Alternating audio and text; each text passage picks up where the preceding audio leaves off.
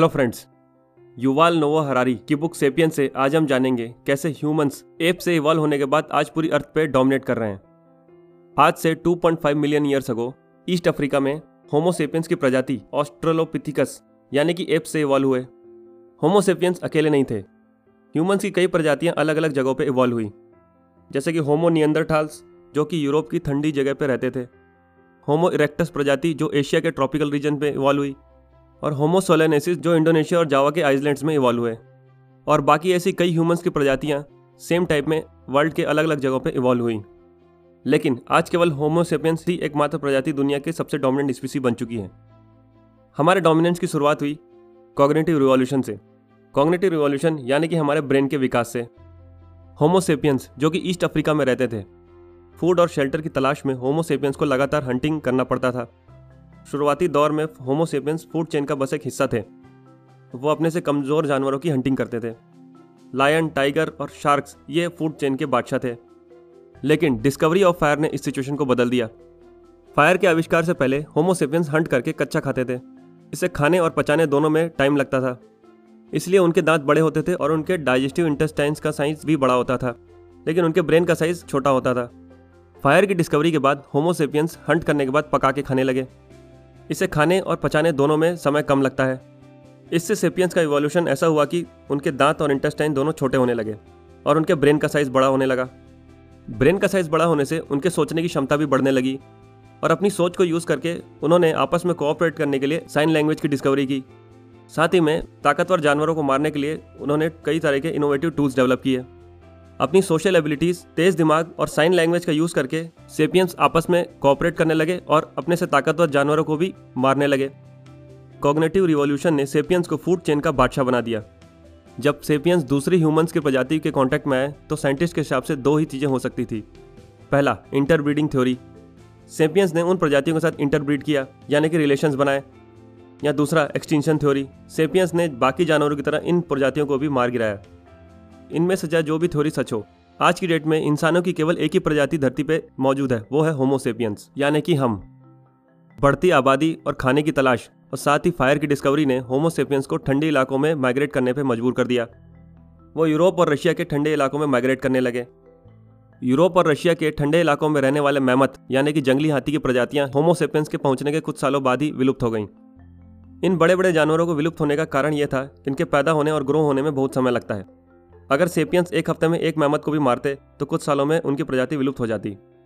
Russia के Siberia reason से cell करके वो अमेरिका के अलास्का रीजन तक पहुँच गए। फिर गर्मी के दिनों में ग्लेशियर्स पिघलने के बाद वो अलास्का रीजन से अमेरिका के नॉर्दर्न प्लेन्स की तरफ़ उन्होंने माइग्रेशन किया। फिर नॉर्थ अमेरिका से उन्होंने साउथ अमेरिका माइग्रेशन किया। जहाँ भी सेपियंस गए बड़े बड़े जानवरों की संख्या विलुप्त होती गई। कॉग्नेटिव रिवॉल्यूशन के बाद जो नेक्स्ट बड़ा ट्रांसफॉर्मेशन होमोसेपियंस की लाइफ में आया, वो था एग्रीकल्चर रिवॉल्यूशन एग्रीकल्चर की शुरुआत धरती के कई हिस्सों में लगभग एक ही समय में हुई थी। टर्की के पास वीट राइस और मिलेट उगाया जाने लगा। नॉर्थ अमेरिका में कॉर्न और बीन्स उगाया जाने लगा। साउथ अमेरिका में पोटैटोस उगाए जाने लगे। अफ्रीका में मिलेट्स और चाइना में राइस और मिलेट्स उगाए जाने लगे। इन जगहों पे ही एग्रीकल्चर की शुरुआत इसीलिए हुई क्योंकि वहाँ फ़ार्मिंग के लिए जो जानवर चाहिए होते हैं, वो वहाँ पाए जाते थे। जैसे कि गोट पिक्स बोवाइंस यानी कि cow and buffalo. Agriculture revolution के 2000 साल बाद सेपियंस की सारी प्रजाति हंटिंग और गैदरिंग छोड़ के फ़ार्मिंग में लग गई। फ़ार्मिंग करने के लिए बहुत मेहनत लगती है। बीज बोना पड़ता है, उन्हें समय से पानी देना पड़ता है और फिर फ़सल काटने के बाद उन्हें कहीं स्टोर करना पड़ता है। इसी वजह से सेपियंस एक जगह सेटल होने लगे और उनकी पॉपुलेशन भी बढ़ने लगी। पहले जब सेपियंस को खाने की तलाश में माइग्रेट करना पड़ता था, तब बच्चों को पालना मुश्किल था।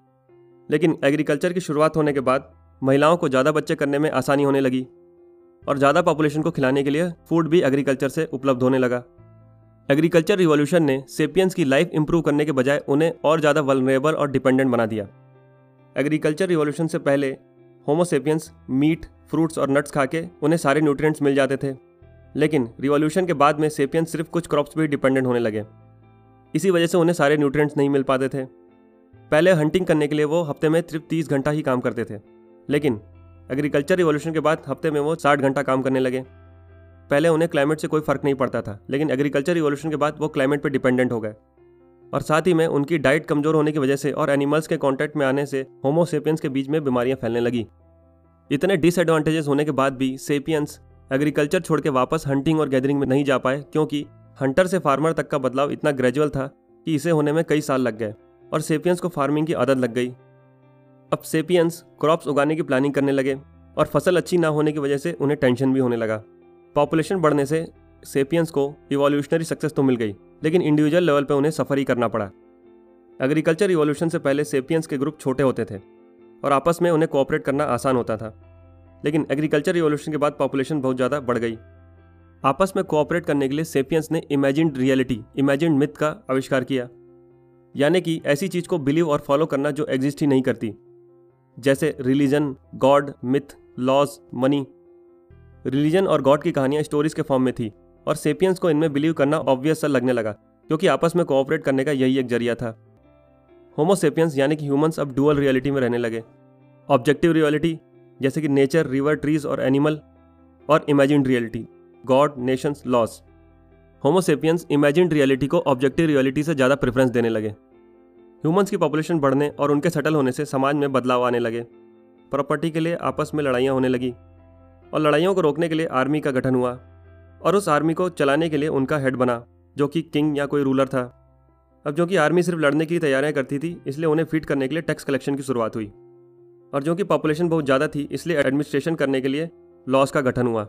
ये धीरे धीरे लॉस बढ़ने लगे और एडमिनिस्ट्रेशन और गहरा होता गया और समाज में हायरकी डेवलप हो गई। Unification of humans. जैसे जैसे सोसाइटीज़ बढ़ने लगी, उनके इमेजिन मिथ्स भी बढ़ने लगे। स्मॉल कल्चर्स धीरे धीरे मेगा कल्चर्स बन गए और उन मेगा कल्चर्स को सस्टेन करने के लिए एम्पायर्स बनने लगे। अब एम्पायर बनाने के लिए ऐसे माध्यम की ज़रूरत है जो अलग अलग कल्चर को फॉलो करने वाले होमोसेपियंस को एकजुट कर सके। ऐसे तीन माध्यम हैं जो आज भी अलग अलग कल्चर वाले होमोसेपियंस को एकजुट करते हैं। मनी पॉलिटिक्स और रिलीजन पहला मनी ह्यूमंस चाहे किसी भी धर्म के हों, लेकिन पैसे को सब मानते हैं। शुरुआत में ट्रेड करने के लिए बाटर सिस्टम था। यानी कि कोई अगर एप्पल उगाता है, कोई दूसरा ब्रेड बनाता है तो वो आपस में एप्पल और ब्रेड को एक्सचेंज कर सकते हैं।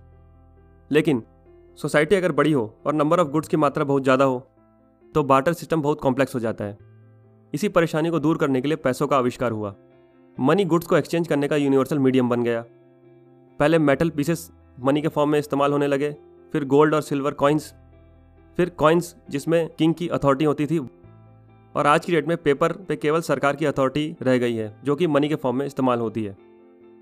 दूसरा पॉलिटिक्स एम्पायर्स यानी कि राजा या कोई रूलर और उसकी आर्मी बहुत सालों तक अलग अलग कल्चर फॉलो करने वाले ह्यूमंस पर राज किया और उन्हें कॉमन लॉ फॉलो करने पर मजबूर किया। छोटे छोटे कल्चर्स को ख़त्म करके बड़े बड़े राजाओं ने एक बड़ा कॉमन कल्चर डेवलप किया। और कई जनरेशन बाद किसी को याद भी नहीं रहा कि उनका ओरिजिनल कल्चर क्या था। और वो एम्पायर के ख़त्म होने के बाद भी उनका फोर्स किया हुआ कल्चर फॉलो करने लगे। एग्ज़ाम्पल अरब मुस्लिम एम्पायर आने से पहले इजिप्ट सीरिया ईरान में सबके अपने लोकल कल्चर थे।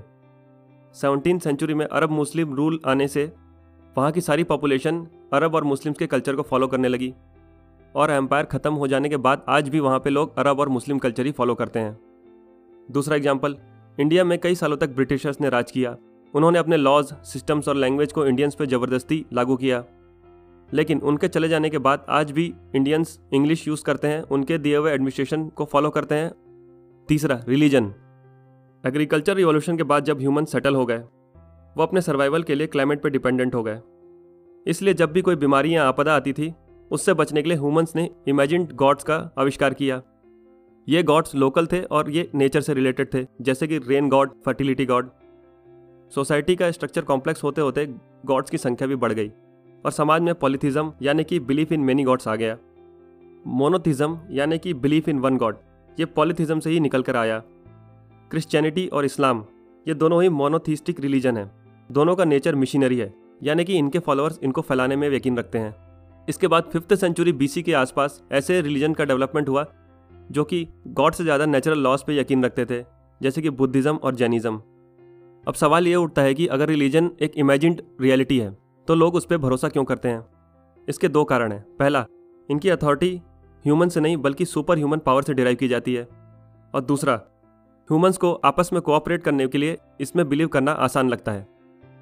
आज के ग्लोबल वर्ल्ड में रिलीजन तो नहीं, लेकिन आइडियोलॉजीज कई बन गई हैं, जो कि ह्यूमंस को एक साथ कोऑपरेट करने में हेल्प करती हैं। जैसे कैपिटलिज्म, कम्युनिज्म, नेशनलिज्म। अगर आप क्रिकेट या फुटबॉल मैच देखने जाते हैं वहाँ सारे लोगों को आप नहीं जानते हैं, लेकिन चौका छक्का पड़ने या कोई गोल होने पे आप उनके साथ शोर ज़रूर मचाएँगे, क्योंकि आप सब एक ही नेशन से बिलोंग करते हैं। Next scientific revolution and rise of Europe बहुत सालों तक ह्यूमन ये सोचते रहे कि जो रिलीजन में है, वही सही है, और उससे ज़्यादा उन्हें कुछ जाने की ज़रूरत नहीं है। लेकिन सिक्सटीन सेवनटीन सेंचुरी में यह बदल गया। यूरोप साइंटिफिक रिवॉल्यूशन का केंद्र बना। इसके दो कारण हैं। यूरोपियंस ने यह एक्सेप्ट किया कि ह्यूमन सब कुछ नहीं जानते हैं, और उन्हें और खोज करने की ज़रूरत है। और वहाँ के कैपिटलिस्ट इन रिसर्च को स्पॉन्सर करने लगे। रिसर्च करने का सिंपल तरीका अपनाया गया। पहले ऑब्जर्वेशन इकट्ठा करना, उसके बाद उन ऑब्जर्वेशन को यूज़ करके कंक्लूजन्स और इक्वेशंस बनाना। इसी मेथड का यूज़ करके सेवनटीन सेंचुरी में न्यूटन ने लॉज ऑफ़ मोशन दिए। और जो चीज़ एग्जैक्ट पता नहीं लगाई जा सकती, उसको प्रोबेबिलिटी के फॉर्म में एक्सप्रेस किया जाने लगा। एक्चुरियल साइंस, जो कि इंश्योरेंस इंडस्ट्री में यूज़ होता है, ये स्टैटिस्टिक्स और प्रोबेबिलिटी पे बेस्ड है। यूरोप की कुछ नया जानने की चाहत इतनी तेज थी कि वहाँ के सेलर्स एक्सपेडिशन के लिए स्पॉन्सर्स खोजने लगे। कोलंबस जो कि एक मामूली सेलर था, नए कॉन्टिनेंट की तलाश में उसने कई एम्पायर के रूलर से पैसों की गुहार लगाई। अंत में स्पेन के रूलर्स उसके एक्सपेडिशन को स्पॉन्सर करने के लिए मान गए। कोलंबस ने अपने एक्सपेडिशन में अमेरिका की खोज की और वहाँ के रॉ मटेरियल्स को यूज़ करके स्पेन एक बहुत ही अमीर राज्य बन गया। उसके बाद एक्सपेडिशन और सेलिंग का आइडिया इतना ज़्यादा हिट हो गया कि किंग्स के साथ साथ आम आदमी भी एक्सपेडिशंस को जॉइंट स्टॉक कंपनी के ज़रिए स्पॉन्सर करने लगे। इन्हीं एक्सपेडिशंस की वजह से यूरोपियंस धरती के राजा बन गए। ऐसा नहीं है कि एशिया या चाइना के रूलर्स के पास एक्सपेडिशन करने के लिए टेक्नोलॉजी नहीं थी, लेकिन वहाँ के रूलर्स अपने राज्य के बाहर जाने में ज़्यादा इंटरेस्टेड नहीं थे। उनमें यूरोपियंस की तरह नया कुछ सीखने की चाहत नहीं थी, इसलिए वो एक्सपेडिशंस के मामले में यूरोपियन से पीछे रह गए। Next industrial revolution. Industrial revolution की शुरुआत से पहले ह्यूमंस अपनी एनर्जी की ज़रूरतों के लिए लकड़ी जलाया करते थे। कुछ सालों बाद कोल जला के एनर्जी प्रोड्यूस की जाने लगी। मेजर चेंज आया स्टीम इंजन के आविष्कार के बाद। हीट एनर्जी को मोशन में कन्वर्ट किया जाने लगा। इस टेक्नोलॉजी का यूज़ करके गुड्स का मैकेनाइज प्रोडक्शन होने लगा। आज की सोसाइटी जिसमें हम जीते हैं, इसका टाइम टेबल इंडस्ट्रियल रिवॉल्यूशन ने ही सेट किया है। इंडस्ट्रियल रिवॉल्यूशन में बहुत सारी फैक्ट्रीज लगने लगी और इनमें लाखों लोग काम करने लगे। Nine to five job industrial revolution की ही देन है। लाखों लोगों को जॉब तक पहुँचाने के लिए पब्लिक ट्रांसपोर्ट बनाए गए प्रोडक्शन और ट्रेड में यूनिफॉर्मिटी लाने के लिए नेशनल टाइम बनाया गया। इंडस्ट्रियल रिवोल्यूशन में गुड्स की प्रोडक्शन बढ़ने से एक और नई समस्या सामने आने लगी। वो नई समस्या यह थी कि इन सारे प्रोडक्ट्स को खरीदेगा कौन? ज़्यादातर लोग फैक्ट्री में वर्कर्स थे, जिनकी सैलरी बहुत कम थी। ह्यूमंस ने इस समस्या से निकलने के लिए एक इमेजिड ऑर्डर का डेवलपमेंट किया। वो था क्रेडिट, यानी कि उधार। यानी कि आज भले ही आपके पास पैसा ना हो, लेकिन फ्यूचर में आप पूरा पैसा चुका सकते हैं। क्रेडिट पे ह्यूमंस को प्रोडक्ट्स लेने के लिए कन्विंस करने के लिए कंज्यूमरिज्म की फिलोसफी आई। मार्केटिंग कैंपेन्स होने लगे। फ़ैशन के नाम पे लोगों की साइकोलॉजी को मॉडिफाई किया गया। पहले ज़माने के जॉइंट फैमिली स्ट्रक्चर्स कंज्यूमरिज्म के आगे एक रोड़ा थे, क्योंकि जॉइंट फैमिली में रहने वाले लोग आपस में चीज़ें शेयर करते हैं। और साथ में कोई भी चीज़ लेने से पहले वो एक दूसरे के ओपिनियंस का ध्यान रखते थे। जॉइंट फैमिली के इस स्ट्रक्चर को तोड़ने की ज़िम्मेदारी स्टेट यानी कि गवर्नमेंट ने ली। पहले कम्युनिटी ही ह्यूमंस के हेल्थ सिक्योरिटी एजुकेशन का ध्यान रखती थी। स्टेट ने लोगों की एजुकेशन के लिए पब्लिक स्कूल्स बनाए, उनकी हेल्थ के लिए हॉस्पिटल्स बनाए और प्रोटेक्शन के लिए पुलिस बनाई। इसका रिज़ल्ट ये हुआ कि लोग अपनी जॉइंट कम्युनिटी से दूर जाके कहीं भी सर्वाइव कर सकते हैं। कैंपेन्स जैसे marry the partner of your dreams just do it explore the world ये सारे कैंपेन्स ह्यूमंस की साइकोलॉजी को इन्फ्लुएंस करने लगे। और उनकी फैमिली स्ट्रक्चर्स को ब्रेक डाउन करके न्यूक्लियर फैमिली में कन्वर्ट कर दिया। Next happiness past and present इतना प्रोग्रेस अचीव करने के बाद सवाल ये उठता है कि क्या ह्यूमंस खुश हैं? आज हमारे पास कम्युनिकेशन के टूल्स तो बहुत हैं, लेकिन हम इमोशनली अकेले हैं। ह्यूमंस का बेसिक नेचर हंटर और गैदरर वाला ही है। हम अपने बेसिक नेचर के अगेंस्ट आज एक सिस्टम में बन चुके हैं। आज तक हमारा इवोल्यूशन एक नेचुरल तरीके से हुआ है।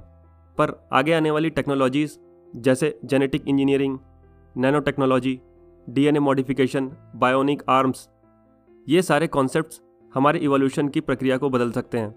ये ह्यूमंस को सुपर ह्यूमंस बना सकते हैं। लेकिन फिर वही सवाल ह्यूमंस के सामने है। क्या ये टेक्नोलॉजीज़ लोगों को हैप्पीनेस देंगी? अफ्रीका के फॉरेजर से इवॉल्व होकर आज हम अपने मोबाइल और लैपटॉप पे वीडियो देख रहे हैं। लेकिन सवाल यही उठता है कि क्या होमोसेपियंस को हैप्पीनेस मिली? ये सारी बातें हमने डिस्कस की युवाल नोवो हरारी की बुक सेपियंस से। अगर आपको पॉडकास्ट अच्छा लगा हो तो चैनल को फॉलो कीजिए।